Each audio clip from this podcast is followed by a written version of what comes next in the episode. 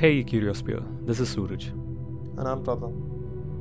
On this channel, we generally discuss our thoughts and have a deep talk on an intriguing topic. But since this is our second episode of Nomadic Conversations, we don't decide on a topic and one of us asks a surprise random question and we see where the conversation takes us.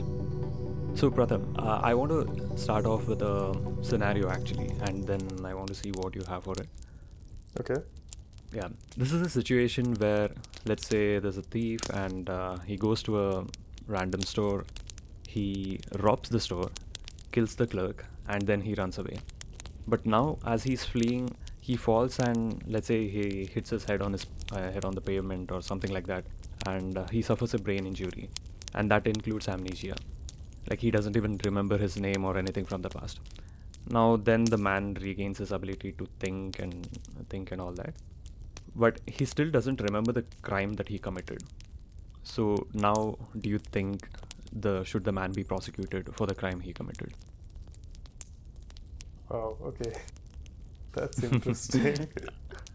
yeah, I, I have my own uh, view view about it, and I've researched uh, a lot into what the law says about it. But yeah, I want to hear your thoughts on this. I don't know. I think that kind of goes into uh, what the point of punishment is, and you know whether we should be a society that punishes its criminals or rehabilitates them. But uh, Mhm. yeah, I'm torn on that a little bit. I think maybe not a strict punishment, but uh, something less intense would be okay because he did commit the crime after all. But I don't know, since he's Yeah. got amnesia now, it feels kind of evil to punish someone. okay, Yeah. What do you think about it? Uh, yeah, uh, even actually before getting to that, like I wanted to just uh, flip that question and ask, let's say you just randomly uh, you go to sleep today and tonight and tomorrow morning you just randomly wake up in a hospital and someone says that okay you had suffered an amnesia and uh, you don't remember what happened the last two days and in those last two days you committed a crime and now people are going to prosecute you, uh, you for that like but you don't you have no like not a single shred of memory of that Oh wow, okay. how would you as the actual person being prosecuted would feel Yeah, not fair at all. I think I would uh, probably protest a lot. but I don't know. Do do I believe in a fair and just society like that? I'm living in a society that is fair. In that case, I would probably believe and maybe Mhm. go through with a very reduced sentence or something like that. I mean, I don't think they would give me a choice in the matter. So, but yeah, it seems absolutely crazy though. yeah when i was researching about this and even actually my own view i think it's linked back to our identity being tied if it's being tied to memory. So we had a discussion on this on our identity episode and we were discussing whether our identity is nothing but a collection of our memories. I think that was my view at least in that episode. Like we are just a collection of our memories and experiences so i think if you buy into the idea of identity being related to memory then i'm guessing no because the person that robbed and murdered uh, the clerk is not the same person as the person being prosecuted Hmm. Okay. I see what you mean. yeah so i think if you buy into that idea so probably no but uh, but again this can have like dire consequences like if they pass the law that if someone doesn't remember or they suffer an amnesia and they forgets their crime they shouldn't be prosecuted then people can start saying that oh shit like even i forgot my crime. Why am i here? And Yeah. Yeah. How do you sort out the liars? exactly. So yeah it, it can have like bad repercussions if they actually pass a law like that I mean, it would probably be a special case instead of having a regular law for something like that, since it wouldn't be a very often, you know, commonplace scenario. Mhm. But yeah, I'm curious to know if this actually happened. Like, is this from a real case or something? Uh, not that I know of. Like, I couldn't find any cases where this happened. But it's uh, an interesting thought experiment, I thought, just to think about it. Yeah, for sure. I'm still thinking about it actually.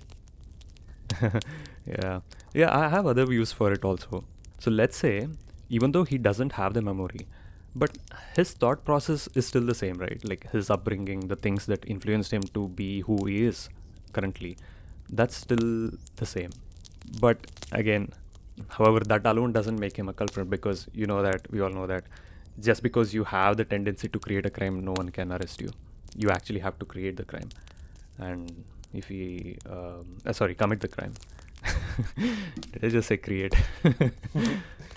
yeah, but but but I have a point here. Like, even generally, even if he didn't lose his memory, to convict him mm-hmm. of any crime, uh, there would still be some evidence required, right? So even in this case, let's say he did forget his crime and now he suffers from amnesia. Without any proof mm-hmm. or evidence, we wouldn't be able to pass a sentence on on that person, anyways. So. Okay, so now I'm a, I'm actually assuming there's actually a video recording of this guy committing a crime. I just wanted to discuss the implications from that person's point of view, where he doesn't have he doesn't remember anything that even if you show him the video he doesn't feel like he he believes you like he won't believe you like he's feeling everyone else is like just concocting some random story yeah mm. conspiring against him mm. so i'm i'm imagining that situation it's even still it's pretty interesting because i was just thinking from a law perspective how does the law make mm-hmm. sure that it's right in such situations like that? And then I was just like, hold on, wait, is there some evidence or something? Uh, mm. But what if it's his word against only one other person? And you know, it's pretty interesting actually. Yeah, yeah, true. I think from a law perspective, it comes down to the question of. Uh, so there was an interesting argument, like I was just reading through uh, Reddit so one said that it's justice versus punishment. So if you just wanted punishment, then yeah, like go ahead and punish him because he has done the crime, and you have the video showing that uh, he has done the crime. But if you want justice, but I feel then it's a bit tricky. Like he probably isn't the same man, and yeah, just like I told you, if you imagine yourself waking up one day and you know that you've lost two days of your life, and you can't remember those two days, and you've actually committed a crime. But it's not you like you feel that people are conspiring against you and saying that you committed the crime.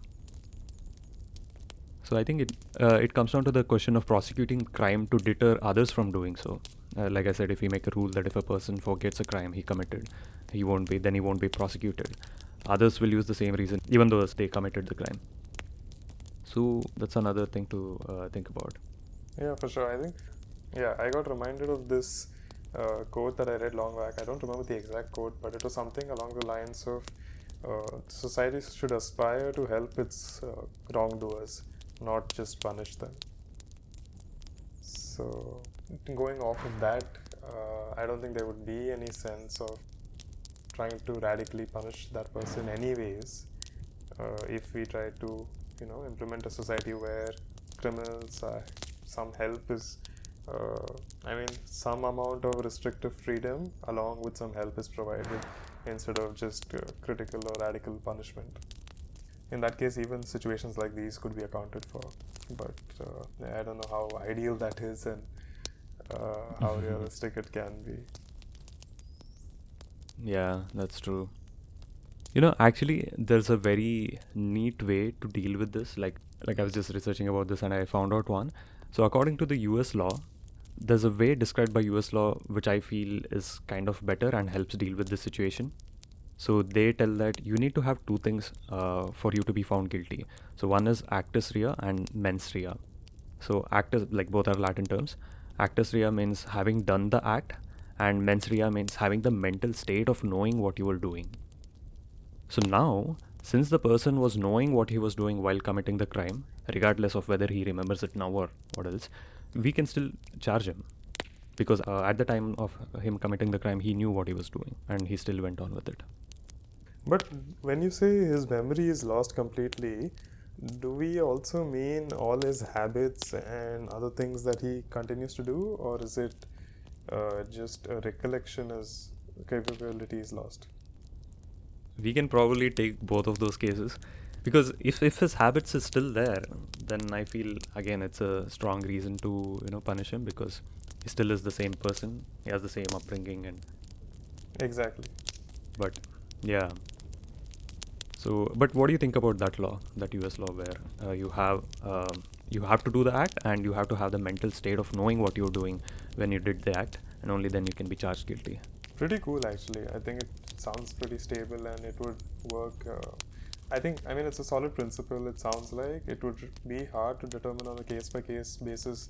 The second thing, uh, I think the first one is just basic proof and evidence, Mhm. determining whether the mental state is sufficiently you know available for that person to be aware of what they're doing that may be arguable in some cases but it's definitely interesting i think it's a nice uh, way of looking at it and i mean no wonder that they're doing they're a pretty good country doing well in the world and leading the world Yeah, yeah. So yeah, I, th- I felt it was a really neat little lot to deal with this. But you know, with the advancement of technology, I feel that uh, have you heard about deepfakes? Okay, so deepfake is basically you can take any video. If you have the right data set of another person, you can superpose the face of one person to the person being in the actual video. oh okay. So it's like I can record myself saying some some nonsense. I can I can put Donald Trump's face uh, onto my face, so it feels like he's saying that. but uh, that might be real in a lot of cases too might yeah. might be hard to distinguish which is the actual stupid thing he said and which is the deepfake. yeah, true that. but I wanted to discuss the implications of that in this case. So let's say like deepfakes deepfakes are already there, it's no joke. So let's say if someone can fake a video which shows a man committing a crime even though he didn't, but maybe we can simply say that he doesn't have the memory of it, but the crime was actually done. We can easily use deepfake for it. So let's say if someone is uh, like I'm actually conspiring against you and I want you to be prosecuted, all I have to do is just create a deepfake of you, and uh, even though you claim that you haven't done that or you don't have the memory of it, it doesn't matter. Like if we pass a law where people can't just claim that they've lost their memory and they shouldn't be prosecuted, it might be a difficult situation here, right? Yeah, I mean, even irrespective of losing your memory, this can be done to a normal person also, Yeah. like who hasn't lost their memory. So it's kind of a tricky, sticky situation. I mean, I'm guessing there is some technology to differentiate between the deepfake and a real video, also, right? Yeah, people are working on that, but uh, again, it's it's it's very hard. Okay, okay. not something, yeah. And they can't give a perfect answer like yes or no. It's just on probabilities. Yeah, it might be like 70% probability that it's a deep fake, something like that. Oh, okay, okay. Okay, anyways, coming back to our. Uh, oh, interesting again uh, to think about that. yeah. But that goes off into this whole thing about what qualifies as evidence and what doesn't, and what we can take for proof and what we can't. Hmm. So, you know, because we were um, discussing on this topic that uh, other people might be conspiring against you and uh, you can't trust them, that actually brings me to this topic of solipsism. Have you heard about it? No. Okay, so solipsism is just this idea that the only thing you can be sure of is the existence of your own mind. And outside of it, no matter what it is or who it is, like you can't really be sure of it. Or everyone else can be, for all you know, a philosophical zombie. So they just reacts to the input, but yeah, they're, they're not like conscious thinking minds. So that's the idea of solipsism. So uh, I felt that if this situation actually happens to one of us, where we're just trying to be, you know, we're just being prosecuted and you have no recollection of it, I think you we will start believing in solipsism and you start distrusting others. But what do you think about the solipsism idea itself? You know, I've thought about it, but I didn't know there was a word for it. because I, I would always think like what is real and what is not. Like how, like for example, some fact that I've read in a science book or something also. How do I really know it's true? Like, do I really know it? Have I really experienced it? Or can I really say that it's true? It's just that someone else has verified it, experienced it, and probably a few more other people have done it and it can be done. So we take it for a fact and I believe in it too.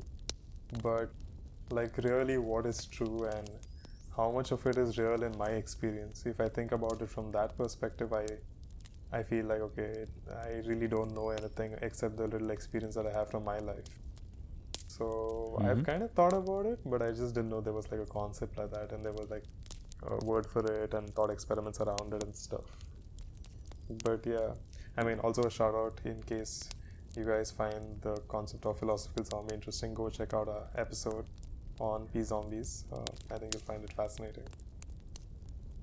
But yep. yeah, uh, what is your question again?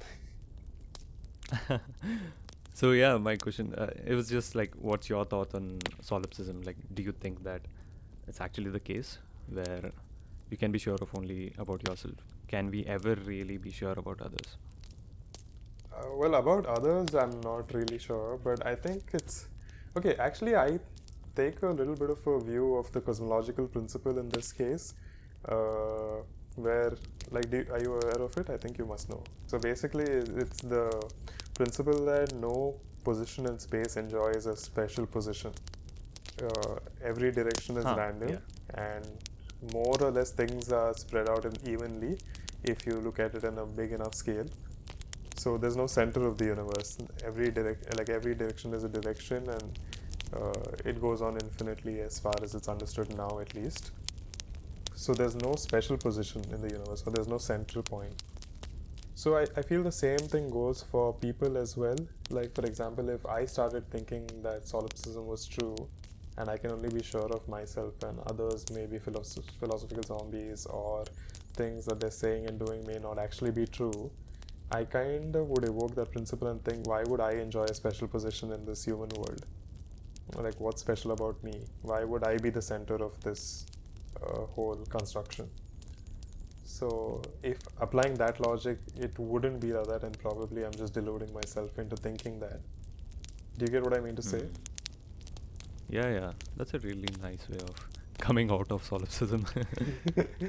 I don't know. It just suddenly kind of felt like because I think if I don't know if you're aware of this, a lot of teenagers actually have these thoughts of uh, people or everything conspiring against them, and sometimes they think that what if everything's happening just to rattle me up, kind of. And they start having a lot of negative thoughts and start getting depressed and stuff. So, I mean, it's kind of obvious that that's not the case, right? So, thinking from that and having a little bit of a space perspective, I, it, that that was the only thought that just suddenly came to my mind. Like, why would they enjoy a special position in the universe or in the human society? I don't Hmm. know. It's random. Nice. But wait, is the cosmological principle based on the physical reality? Or is it okay? So, but uh, okay, if it's just describing the physical things, like nothing is the center of the universe, then I think it's uh, doesn't it differ a bit for minds, like conscious minds? Well, Because yeah. because of our conscious minds, we project the reality in a sense. Like only if my mind exists, uh, the universe for me exists. Yeah, I'm with you so far. Yeah. So if we think in that direction, if my mind doesn't ex- exist, so for me the universe doesn't exist and nothing with it. So I kind of feel that I am the creator of this universe in a sense. Like only because of me the universe exists and I can perceive it. So in a way, this also gives me uh, leads me in the direction that solipsism might be true because only because of my existence I can feel and perceive uh, all, all the other things, and I can't really be sure of whether the other person feels the same too. Yeah, I buy into that, but uh, I don't know. The way I see it is, yeah, because you exist and you're able to perceive, that's why you are, that's why you have that perception. So the physical apparatus is there for you to sense the existence of other stuff. But the other stuff doesn't revolve around you, like it's not made for you, or rather, it's like you're not enjoying a special position. Yes, you have the apparatus to sense everything, and it's just the framework. It's not the intention behind the code. Do you get what I mean? But how would I know the actual intention? I mean, that I mean, is if it is the actual intention, yeah, yeah, that's true. Yeah, my argument is that if that is the actual intention, for me, I, I can definitely think that the entire u- like Earth, universe, whatever, all the uh, characters in my life have been created just for me, and um, probably there would be no way of knowing otherwise. Actually, this brings into the idea of qualia also. You remember? I think it was in the philosophical Zombie Yeah. episode where we discussed about qualia. Yeah, even if someone really feels the pain, there's no way of us telling, understanding, or seeing that pain. Yeah, Yeah. we can't really see the exact color that they are seeing. Like my red is not the same as your red. Yeah. Yeah, since there is no way, at least right now, to see what red the other person is seeing or to feel what the other person is exactly feeling, I'll still feel that there's a disconnect. Like, say, I take a pen or a knife and stab a person and they screaming. Between those two incidents, I, I would still feel it's a disconnect and they're just philosophical philosophical zombie. I give an input, they provide an out. But at least right now, there's no technology to see what happens between those two. Yeah, I mean, right now we won't be able to determine that, and that's an established fact that it could be like you can't prove that it's not. Uh, Mhm. But the same logic about proof goes into that, right? Just because you can't prove that it's not true doesn't. But even otherwise, I just like since we can't prove or disprove it, I was just trying to think practically. Like that's why I was trying to think about that cosmological principle. But even otherwise, like, uh, what would be the reason for something like that to exist? That's what I was trying to kind Yeah. of question question over there. Yes, yes. And I think this uh, neatly brings in another aspect of another tool which philosophers use, which is a razor.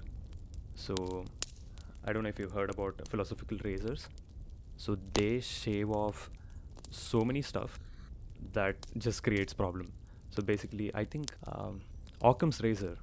So, that's uh, one of the philosophical tool which says that like if you're stating something based on some huge assumption like then it probably is not true. So when i'm saying uh, talking about solipsism i'm making a huge assumption that every single conscious mind that i see it's actually not conscious it's a philosophical zombie. So that requires a huge assumption. At least for now it probably might not be true. That's what occam razor offers us I actually have heard of that uh, Occam's razor, and uh, I saw it in that movie Contact. Actually, I think I told you about it. No, did you watch it? not yet okay. Uh, so yeah, I think the way she puts it in the movie is that basically, all things considered equal, the simplest explanation tends to be the right one. hmm yeah It's a nice movie, guys. Go check it out if you haven't. It's one of the cornerstones of uh, I don't know. It's just a very classic sci-fi movie, and it's by Carl Sagan. So the story is by Carl Sagan. So go check it out if you haven't yet. It's a really amazing movie. wait carl sagan wrote that Yeah, the book. Damn. I thought it was by someone else. No, no, it's fine. But uh, yeah, I think again, it's kind of uh, if you apply that Occam's razor to it, it, it, it actually makes sense, right? It kind of goes in hand in hand with the cosmological principle and what I was trying to say that time. Uh, basically, that there would be no reason for that, like assuming, making that big assumption that all other minds are just uh, pretend robots or philosophical zombies there would be no reason Hmm. like there would be no intention behind that and, they, uh, and it, it's not the simplest explanation the simplest explanation is the fact that everyone has a equal capacity and capability and consciously perceives the universe and everything around us and has their own perception of things but no one Yeah. like no one has been given the special position of being the conscious mind and everybody else plays into that game of serving them or creating situations for them hmm but that also reminds me of some of Asimov's writing. I don't know if you've read The Last Answer. I have. I have. You read have? It's Yes. awesome, right? Yeah, yeah. I don't want to ruin it for anybody who's listening in, but uh, basically, it's a conversation between uh, two beings, and one being is trying to achieve uh, an end end goal through the other one. But yeah, if it's a really short uh, kind of written piece. It's I think it's just like some six or seven pages if I'm not wrong. So guys, if you haven't read it, do check it out. It's really amazing and pretty crazy. Yeah. Tell the name again. The last answer. By Isaac Asimov, right? Yeah. Yeah, I think I faintly recall it. I think I should probably go and read it again. Hmm, okay. You know, this also reminds me about uh, what Carl Sagan stated once, which is uh, extraordinary claims requires extraordinary evidence. Amen. Yeah, the more crazy your claim is, the crazy evidence that you require to prove it. mm-hmm. Yeah. So, because we were discussing this uh, contact and Isaac Asimov, I just uh, got reminded about this movie I, I watched recently called Prometheus. Have you watched it? In parts. In parts. Okay. So. So so no. Okay. uh, I had actually watched this long back, but uh, I don't know. I, I rewatched it again, and then uh, you know that movie has this concept of um panspermia. Do you know about that? Okay, so panspermia is the idea that all the life that uh, that exists on Earth, it actually didn't originate from Earth. It was seeded by another planet or maybe another being in Earth. oh, okay. Yeah. So there are like huge evidences for this also, like not because of some being uh, seeding it, but actually we could be the descendants of Mars. So there are huge, uh, you know, me- meteorites and all that that we've collected that has come from Mars. Uh, you know, during the initial stages of initial stages of Earth being bombarded by all those uh, asteroids. So we probably could be initial primitive cells on Mars, which was carried by asteroids and then crash landed onto Earth. So then being seeded on Earth. Oh, okay. So yeah, Hmm. we actually could be Martians, and we know that there was water uh, previously on Mars. So there probably was life, like Mhm. primitive life, like cells. Okay. Yeah. When you mentioned panspermia, I was thinking something like, you know, like the previous beings intentionally planned life on Earth and planted it and let it grow. Then I was just thinking, okay, then how would the first life originate? yeah, and yeah. stuff like that. Ah, that that's a roller coaster ride. that probably doesn't have Yeah. yeah a proper answer that meaningful answer we can come to but yeah it also could be that like there could be alien species with seeded life and just to watch us like how we're gonna you know live. Same theory for the computer simulation too. But yeah coming back to this what i wanted to discuss was uh, in that movie so there was this superior alien being and um, that had seeded life on earth. And humans later i don't know 2050 or 2070 they discover some cave paintings where there's this uh, you know star formations or uh, the star clusters and all these cave paintings from different parts of the earth they have this similar star formation. So they were thinking like how can this be? And uh, then they actually ventured to that uh, particular star cluster. And then they grab a hold of one alien's dead alien's dna and they match it with us and it's actually uh, like a match. Then it's proved that we come from them. Whoa. yeah. It's it's crazy. It's wild. So and it has a dark ending so if people want to check it out you can. But yeah th- that got me thinking as to why would an alien being if that's the case why would they want to you know seed life onto different planets? I have a theory and uh, like b- which came out of the research but do you have any idea about that? Well, one thing comes to mind is maybe they just want to see the different possibilities of how life would develop and stuff. Another could be that because uh, living on any planet has its own dangers of life going extinct at some point. So maybe just to make sure that life doesn't cease to exist, plant it elsewhere and let it run wild wherever it can. yeah But uh, yeah, I'm not sure. What do you have? No, that's exactly spot on actually. so it could be Oh, that okay. yeah.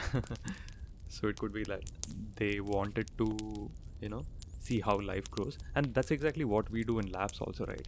So we have different species of I don't know bacteria, viruses, and uh, even large animals.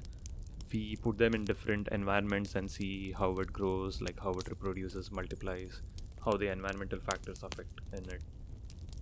Yep, yep. So yeah, it's a there's a good reason. I can for see the I can see the darkness Uh, yeah. seeping in.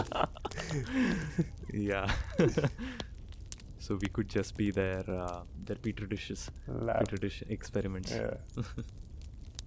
Pretty crazy if you think about it. Yeah. And that's actually the reason for the simulation hypothesis too.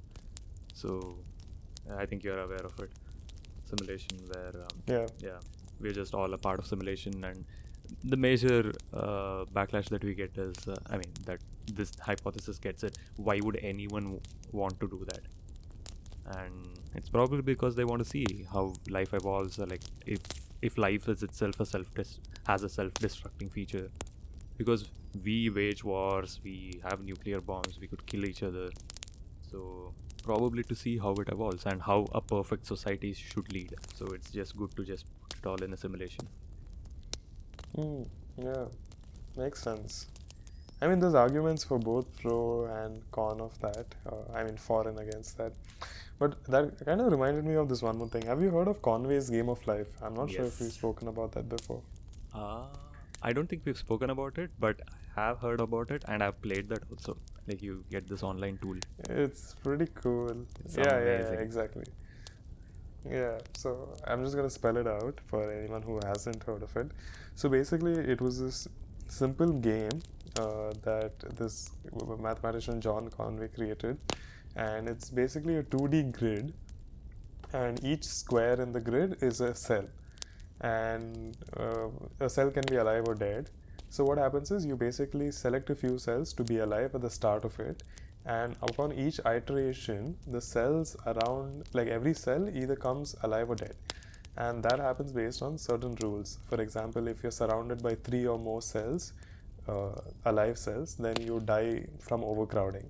Whereas if you're surrounded by two or three living cells, then you'll come to life.